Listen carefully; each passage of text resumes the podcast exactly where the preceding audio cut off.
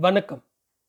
எழுத்தாளர் திரு ஜெயகாந்தன் அவர்களின் சில நேரங்களில் சில மனிதர்கள் நாவலின் இருபத்தொன்பதாம் அத்தியாயம். அன்னைக்கு ராத்திரி ஒரு மணி வரைக்கும் இருந்துட்டு அப்புறமா அந்த நேரத்தில் புறப்பட்டு ஆற்றுக்கு போயிட்டார். நான் எவ்வளவோ சொன்னேன். இருங்கோ காலையிலே போகலாம். அதனால் ஒன்றும் தோஷம் இல்லைன்னு கேட்டால் தானே புறப்பட்டுட்டார். அந்த பாட்டில் கிளாஸ் லிக்கர் கேஸ் எல்லாத்தையும் அப்படியே சோஃபாவில் போட்டு புறப்பட்டுட்டார். அதுக்கப்புறம் நான் என்ன செய்கிறது பார்த்து போங்க ஜாக்கிரதுன்னு வழி அனுப்பி வச்சுட்டு உள்ளே வந்து எல்லாத்தையும் எடுத்து ஒழுங்குபடுத்தி வச்சேன். இலைகள் காகிதம் மென்று துப்பினது எல்லாத்தையும் வாரி வெளியில் எரிஞ்சேன் எனக்கு ராத்திரிலாம் தூக்கமே வரல. இவர் என்ன இவ்வளவு குழந்தையா? அசட்டு குழந்தையா? அந்த மாதிரி ஸ்பாயில்டு சைல்டாக இருக்காரே. சி எவ்வளவு அவமானம். எவ்வளவு கேவலப்பட்டிருக்கா? இவருக்கு தற்கொலையே பண்ணிக்கலாம்னு தோணித்தான். அப்படி தோணினது எவ்வளவு நியாயம்னு எனக்கு என் மனசுக்கு புரிஞ்சது.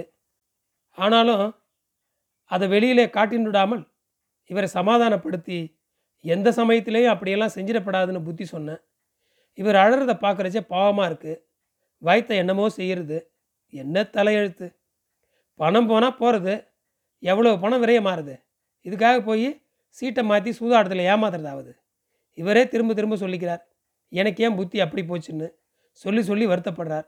குடியும் சேர்ந்து புத்தியை கெடுத்துருக்கணும்னு தோன்றது. இல்லைன்னா இவர் ஒன்றும் காசு போன விஷயத்தில் அப்படியெல்லாம் அல்ப புத்தி படைச்சவர் இல்லை. என்னமோ செஞ்சிட்டார். பாத்ரூமுக்குள்ளே போய் பழைய பேக்லேருந்து எடுத்து வச்சுட்ட கார்ட்ஸை கொண்டு வந்து வின் பண்ணி காட்டியிருக்கார். கண்டுபிடிச்சிட்டாலாம் ஐயோ எப்படி அவமானப்பட்டிருப்பார்? யாரும் ஒன்றுமே பேசலையாம். அதுலேயும் ஒரு நல்லவன் நீ ரொம்ப குடிச்சிட்ட வீட்டுக்கு போகணும் பிடிச்சிட்டு வந்து காரில் ஏற்றுறதுக்காக இவரை இழுத்தானா?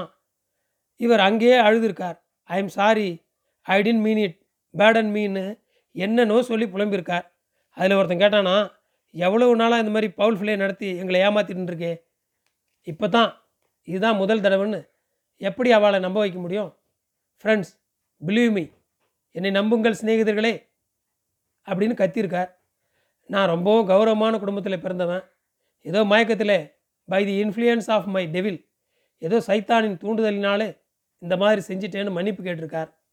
இவர் தான் கௌரவமான குடும்பத்தை சேர்ந்தவர்னு சொன்னப்ப ஒருத்தன் ஓஹோன்னு சிரிச்சானாம்.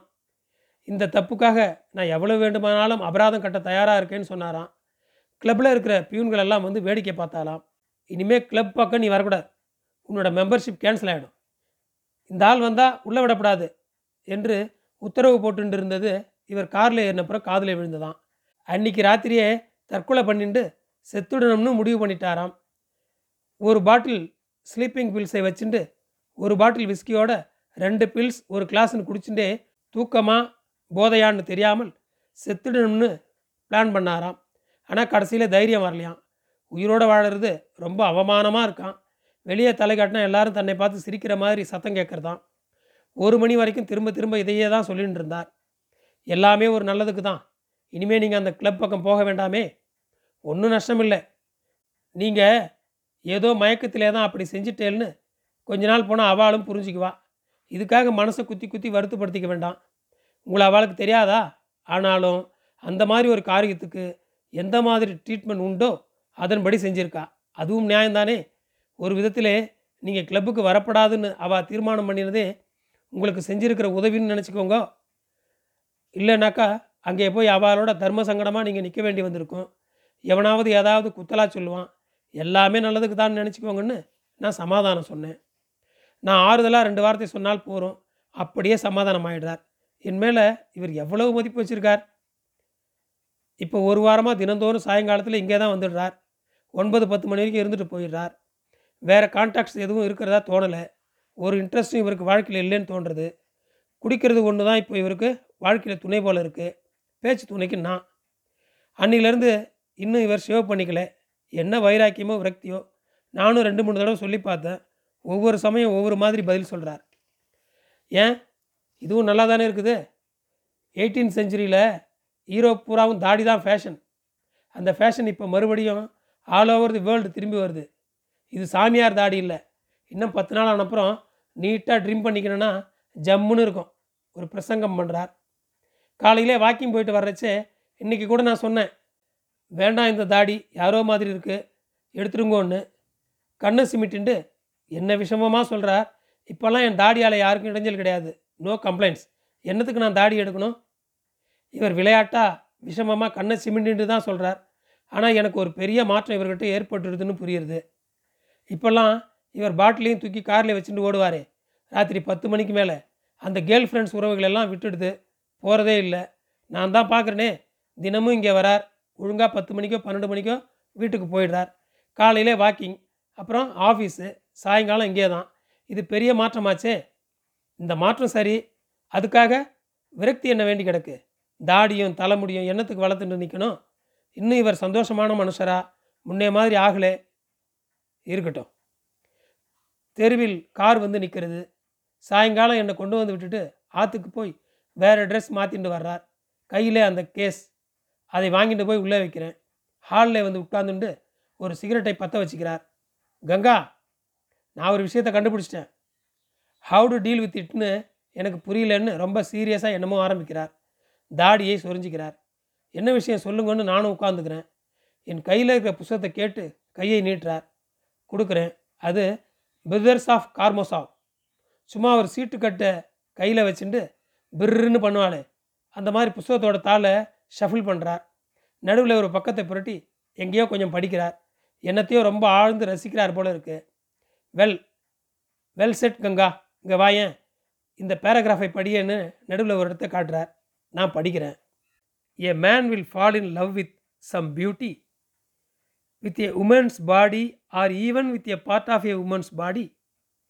A sensualist can understand that and he will abandon his own children for her, sell his country, Russia too. If he is honest, he will steal. If he is human, he will murder. If he is faithful, he will deceive. ஓர் அழகியையோ ஒரு பெண்ணின் உடலையோ அல்லது அவளது ஏதோ ஓர் அங்கத்தையோ கண்டு ஒருவன் காதலெனும் வலையில் விழுந்து விடலாம் என்பதை ஒரு மோகவசப்பட்டவன் புரிந்து கொள்ள முடியும் மேலும் அப்படி காதல் வயப்பட்டவன்தான் தான் பெற்ற குழந்தைகளையும் கூட அவள் பொருட்டு நிற்கதியாக்கி விடுவான். தம்முடைய பிறந்த பொன்னாடான ருஷ்யாவை கூட விற்க துணியலாம். அந்த காதல் வயப்பட்டவன் யோக்கியனாக இருந்தால் அவள் பொருட்டு அவன் திருடுவான். அவன் மனிதநேயம் பூண்டவனாயின் அவள் பொருட்டு அவன் கொலை செய்வான். அவன் ஒரு சத்தியவானாக இருந்தால் அவள் பொருட்டு அவன் ஒரு எத்தனாகவும் மாறுவான். என்னத்துக்காக இதை படிக்க சொன்னார்னு எனக்கு புரியல. நான் படிக்கிறச்சே ஒவ்வொன்றுத்துக்கும் ரொம்ப சரிங்கிற மாதிரி தலையாட்டிக்கிறார். இது ஆம்பளைக்கு மட்டும் இல்லை பெண்களுக்கும் பொருந்துன்னு சொல்லிட்டு என்னை ஒரு நிமிஷம் உத்து பார்க்குறார். என்ன சொல்கிறேன் ஒன்றும் புரியாமல் நான் கேட்கிறேன். Manju is in love with that boy நான் கண்டுபிடிச்சிட்டேன். இது அவள் அம்மாவை உன்னை என்ன எல்லாரையும் ஏமாத்திக்கின்னு தெரியுது. அதுதான் எனக்கு ரொம்ப வருத்தமாக இருந்துச்சு. பத்மா இந்த மாதிரி முரட்டுத்தனமாக இருக்கிறதுனால தானே இது திருட்டுத்தனமாக இருக்குது? என்ன பண்ணலாம்னு யோசிச்சுக்கினே வந்தேன்.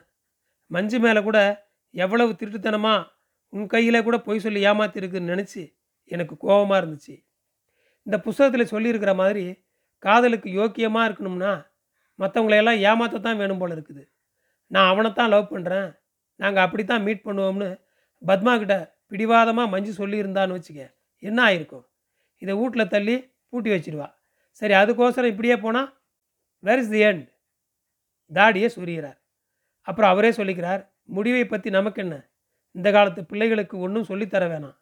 எல்லா காதலும் கல்யாணத்திலே முடியணும்னு ஒன்றும் சட்டம் இல்லைன்னு இங்கிலீஷில் சொல்கிறார் இவ அம்மாவை ஏமாத்தினது சரி. நம்ம எதுக்கோசரம் ஏமாத்தினான்னு தான் யோசிக்கிறேன். அதுக்கு ஏமாத்துறதுன்னு பேரா? இந்த விஷயத்தை அம்மா கிட்ட மட்டும் சொல்லி அவள் அனுமதியை வாங்கணும்னு முதல்ல அவள் முயற்சி பண்ணியிருக்கா. அது ஃபெயிலாக போன உடனே யாருக்கு அவசியமாக தெரிஞ்சிருக்கணுமோ அவகிட்டயே மறைச்சி செய்கிற இந்த காரியம் உங்களுக்கும் எனக்கும் தெரிய வேண்டியது அனாவசியம்னு அவள் நினச்சிருக்கலாம். ஆனால் ஒன்று சித்த நேரத்துக்கு முன்னே நீங்கள் இந்த புஸ்தகத்தில் படித்தேலே அந்த மாதிரி காதல் இல்லை மஞ்சுவோட காதல். She will never abandon anything for the sake of anything அவள் அம்மாவையோ அல்லது படிப்பையோ இல்லை ஒரு கப் ஐஸ்கிரீமையோ கூட எதுக்காகவும் விட்டு கொடுத்துட மாட்டா மஞ்சு. அவள் அம்மாவை உங்களை என்னையும் விட அவள் மகா கெட்டிக்காரி.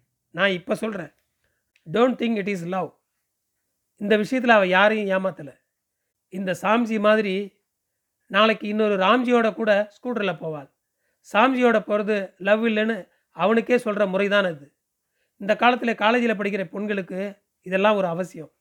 எப்படி அவள் லைஃப் பூராவும் காலேஜ் ஸ்டூடெண்ட்டாக இருக்க முடியாதோ?